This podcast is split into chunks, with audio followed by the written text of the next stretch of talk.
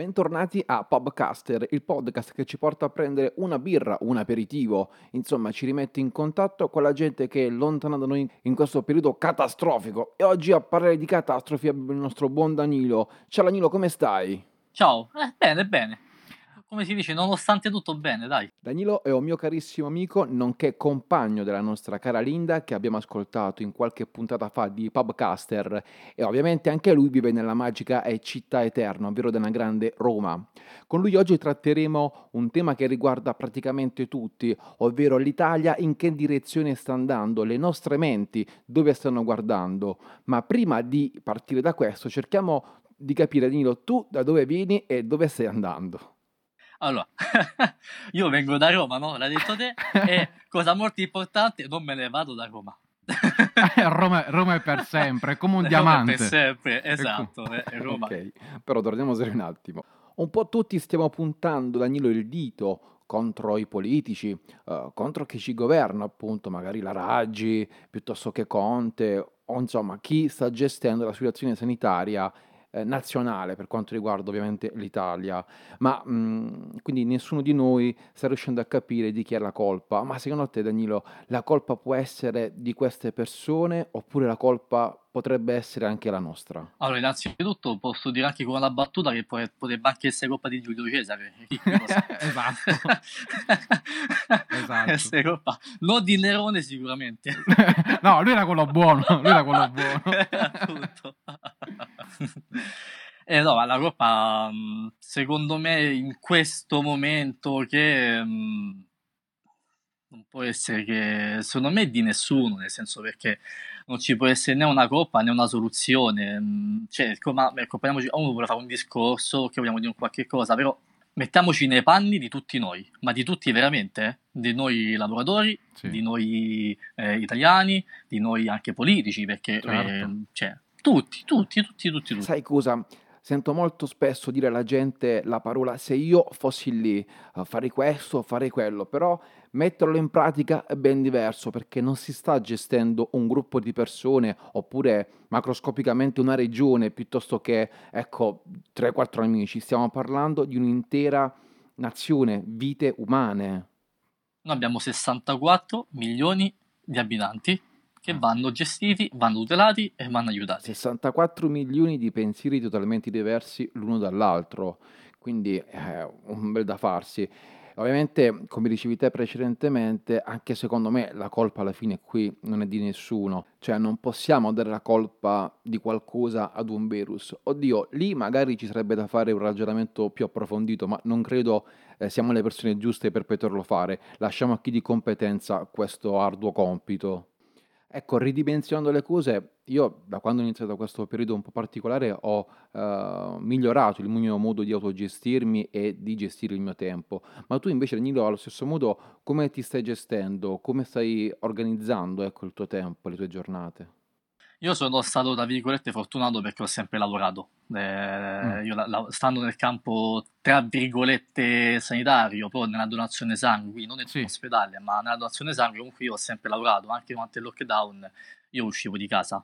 Quindi sì. sono stato fortunato per due motivi. Lavorativo, perché comunque sì, anche io ho avuto riduzione di stipendio tutti quanti, certo. eccetera, però eh, ho lavorato e uscivo di casa quindi sono stato, tra virgolette, fortunato, ripeto, da questa situazione. Però ho visto anche come eh, fuori, eh, comunque anche ecco, a livello sanitario, qualche cosa si è cercato di fare, mm. si, è, si, è, riuscito a fare. E, e, penso anche, io sono stato fortunato e non ho sofferto.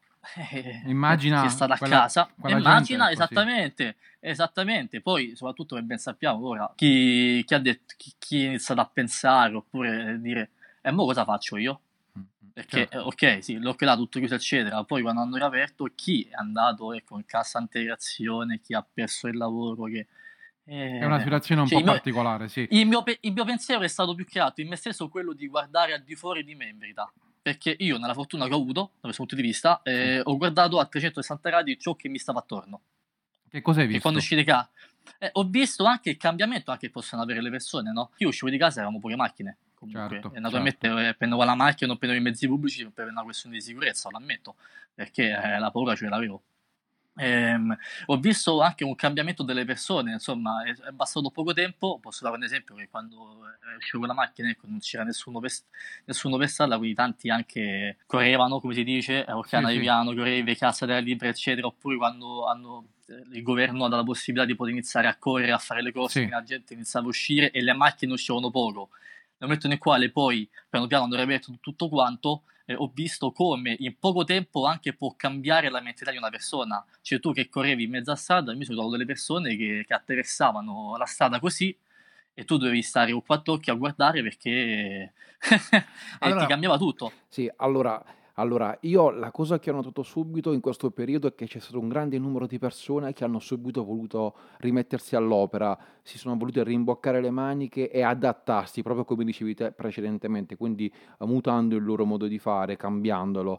Mentre allo stesso modo, però, purtroppo c'è stato un grande mm, numero di persone che questo cambiamento non hanno voluto farlo nelle loro vite.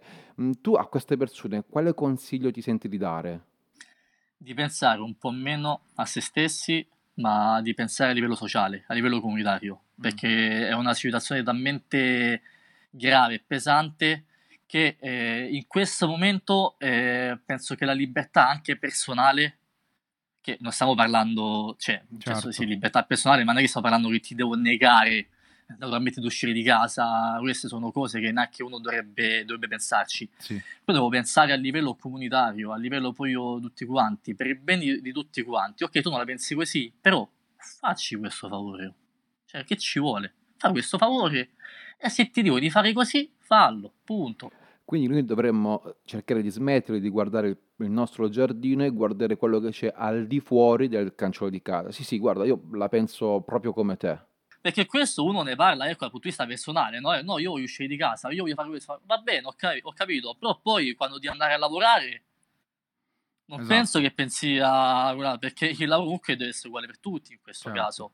Certo. Quindi ne va del bene di tutti, che l'elemento fondamentale è anche, è anche il lavoro. Allora, eh. bene, per gli amici che ci ascoltano su Spreaker, uh, giusto per aggiornarvi, ecco, io in quel periodo mi trovavo proprio a Pavia per lavoro, poi ovviamente ehm, per via di questa situazione ci sono state aziende che sono state costrette a chiudere piuttosto che a sospendere le attività. Ecco, Danilo, tu ne eri già a conoscenza in quanto ci eravamo confrontati su questa cosa. Bene, in quel momento quando mh, si è trattato di poter tornare a casa perché era consigliato farlo, ovviamente io mi sono prima ehm, preoccupato del fatto che se scendevo potevo avere un'ala della casa, un punto ecco, dove poter essere isolato. Tanta gente questa cosa qui non l'ha fatta, cioè non si è preoccupata ehm, di tutelare prima di tutto se stessi, ma poi anche la gente che ci circondava, per cui anche se ci fossero state comunque eh, la possibilità economica piuttosto che la possibilità da parte delle strutture o degli affidatari di eh, far rimanere lì la gente, ecco loro non preoccupandosi magari se avessero gli spazi adibiti, hanno preferito comunque mettersi all'interno di un treno, venire giù e questo ovviamente non ha fatto bene perché tante persone purtroppo uh, poi sono risultate positive e quindi i contagi iniziano a camminare. Oltre il danno, la beffa quest'estate, quando il governo ha permesso la mobilitazione, quando ha dato i bonus vacanza e quant'altro, ecco, lì il senso civico è andato a farsi benedire, eh per certo. cui addio regole, addio buonsenso, la gente ha dimenticato totalmente di essere ancora in piena pandemia, e quindi cioè, è andato tutto a scatafascio, peggiorando uh, la situazione, quindi non, continuando a non preoccuparsi né di se stessi né per i loro cari, quindi, e soprattutto non riuscendo a capire che questa situazione non ci porterà ovviamente a nulla di buono, anzi solo un peggioramento. Eh certo, certo, e questo sta anche nel ragionamento di prima, no? Quando dicevamo della comunità di pensare agli altri eh, si, si, si, lamenta che ha una casa ecco, di 70-80 metri quadrati, che ha un balcone, e va a pensare a quello che è stato costretto a stare in casa in un monolocale, o certo. quel, quel, povero operaio lavoratore che, che, non può permettersi naturalmente una casa grande e sono stati in un monolocale con 3-4 figli eh, per un mese. Sai, però, eh, bisogna... sai però io ho sempre mhmm, visto questo come uno sfogo da parte della gente e l'ho voluto vedere così, sai perché? Perché la storia ci ha sempre insegnato che l'Italia, il popolo italiano, nei momenti di difficoltà, nei momenti di buio, Mi vengono in mente per esempio le guerre, eh, la prima, la seconda guerra mondiale, piuttosto che eh, quando anche la città di Roma appunto stata soggetta nell'arco del, del, della sua creazione, eh, del suo avvento, a essere sottoposta a massacri e quant'altro, però la forza della gente è quello che ha sempre contraddistinto il popolo italiano, cioè la voglia di rimettersi in muto, la voglia di ripartire, cioè proprio la voglia di, rip- di ricreare la, la, propria nazione, il proprio modo di essere. Quindi secondo me credo che a partire da adesso noi dovremmo mettere un punto e andare avanti, cioè ringraziare il Signore del fatto che siamo ancora qui, che siamo vivi, che possiamo raccontarlo e proseguire. Ma allo stesso modo a quella fetta di gente che continua a non voler credere a questo modo di pensare, alla stessa gente che continua a puntare il dito contro le autorità, contro i politici, contro il vicino, ecco, tu cosa ti sentiresti di dire, Danilo? Dove le chiederesti di guardare? Di, di, guardare fuori dalla finestra di casa o, quando, o come quando tutti i giorni esci la porta di casa, semplicemente quello là. Poi diciamo che un elemento fondamentale di questo è anche la comunicazione. Ormai viviamo nell'innovazione e nel digitale. Sì. Quindi abbiamo tutti quanti i principali social, la televisione e anche tutto, tutto quello che è successo adesso, questi certo. ragionamenti sono dettati anche dalla comunicazione che arriva, anche molte fake news, eh, molte, molte, persone che non raccontano in realtà quella è stata, oppure che ci raccontano perplessità, che nel dubbio cosa fai. Quindi certo. anche tutti questi comportamenti mm, che adesso ci sono e che forse un tempo non ci sarebbero stati, se non ci fossero stati, è dettato da, da questo comunque, da, dalla comunicazione. Quindi ecco, magari lasciamo stare uh, quei programmi televisivi trash piuttosto che quei canali internet uh, dove fanno soltanto negazionismo, propaganda ecco sbagliata. Eh, cerchiamo magari di basarci più sulla vita vissuta, su quello che realmente ci sta circondando, su quello che realmente sta accadendo. Quindi uh, apriamo le nostre menti. E prima ovviamente di salutarci e salutare i nostri amici, volevo aprire una grande parentesi ringraziandoti per il servizio che hai svolto nell'ambito sanitario in questo periodo uh, particolare, il servizio che stai svolgendo.